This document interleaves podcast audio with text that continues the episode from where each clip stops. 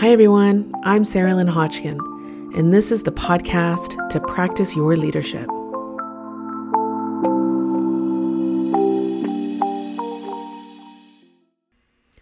Self authoring your path, I feel, is a responsibility.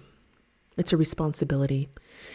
And it's so relevant at this time that people are calling the great resignation. There's a whole bunch of words out there for it, right?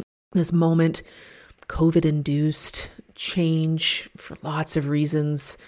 You can read articles from Forbes and HBR and wherever about the great resignation of people saying, hey, I need a change. This isn't serving me. There's another opportunity over here. And for some of us, maybe many of us, it comes from this soul calling. Hey, there's a different direction over here. Let's shake you up a little bit so you can see it. You haven't been able to see it yet. Now you can see it. And so people are shifting in their career paths, resigning and moving and making, creating, pulling at, harnessing new opportunity, or they're getting kicked out by the universe and saying, hey, you got to wake up and you got to move along. Sometimes it's us making the decision, and sometimes others are making the decision for us. Whatever it is, it is people making new opportunity and seeing their threads before them. And do you just go where the wind blows? Or are you defining where you're headed? Even if you don't know what the end destination is. You know, there are new generations in the workforce that are no longer settling for one distinct path. You know, uh, these moments of waves of the great resignation and so on. And, or there are tugs at our hearts. And it's interesting because maybe you're experiencing this in various ways, but, you know, if you're part of this movement, this grand movement, maybe your experience is either you know, sitting there seeing your colleagues move on to other opportunities and you're mad and oh, how dare how could they just leave like that, you know, and you're trying to manage some of that emotion or oh wow, how did they get the courage to go and do that? Holy cow, I can't believe it. And you're trying to muster up some of that courage for yourself, or how did they even see? How did they even find that opportunity? Right? Like you're just looking at others shifting and moving and trying to make sense of that for yourself. Or you are asking yourself, or the universe is asking you, what's right for you now?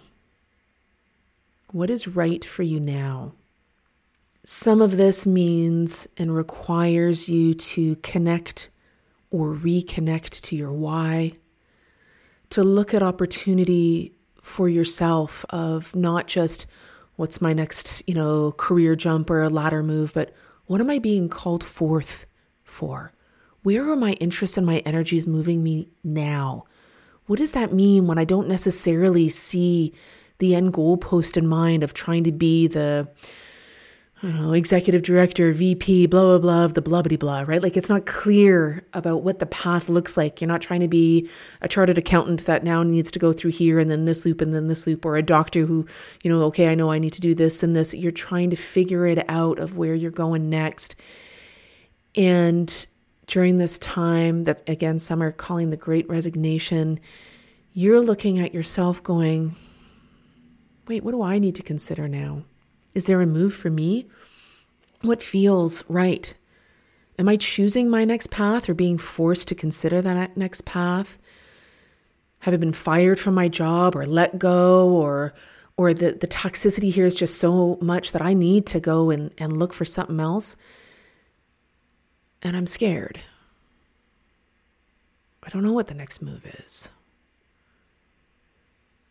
And so maybe some of this is coming up for you and you know, you're trying to figure it out.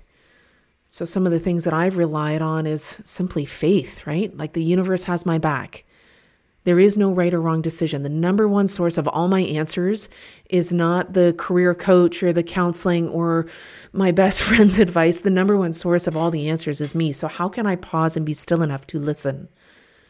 How can I look at the responsibility of self authoring my path as I move forward? And how can I manage the fear and the curiosities and and all the emotions that come up with this change? If I ask myself, what's my stance during this time of transition or change? What are the triggers and patterns I see in myself? What's the agreement I want to have with myself as I go through transition and change right now? If you're a part of this great resignation, if you are being called forth in whatever ways to shift and make different decisions for your path, maybe you're contemplating what your own future looks like in the wake of all of this, how do you then decide on your next steps?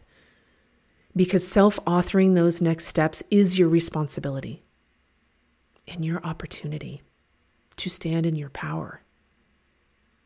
So this week, on the podcast we'll break down how defining your why, examining your timeline, your timeline so far, right? How looking at all that can help you self author your leadership and possibly the career journey you're destined for and striving towards that is waiting for you to step towards. I'm beside y'all as we're learning through our leadership journeys, hey? Practice your leadership.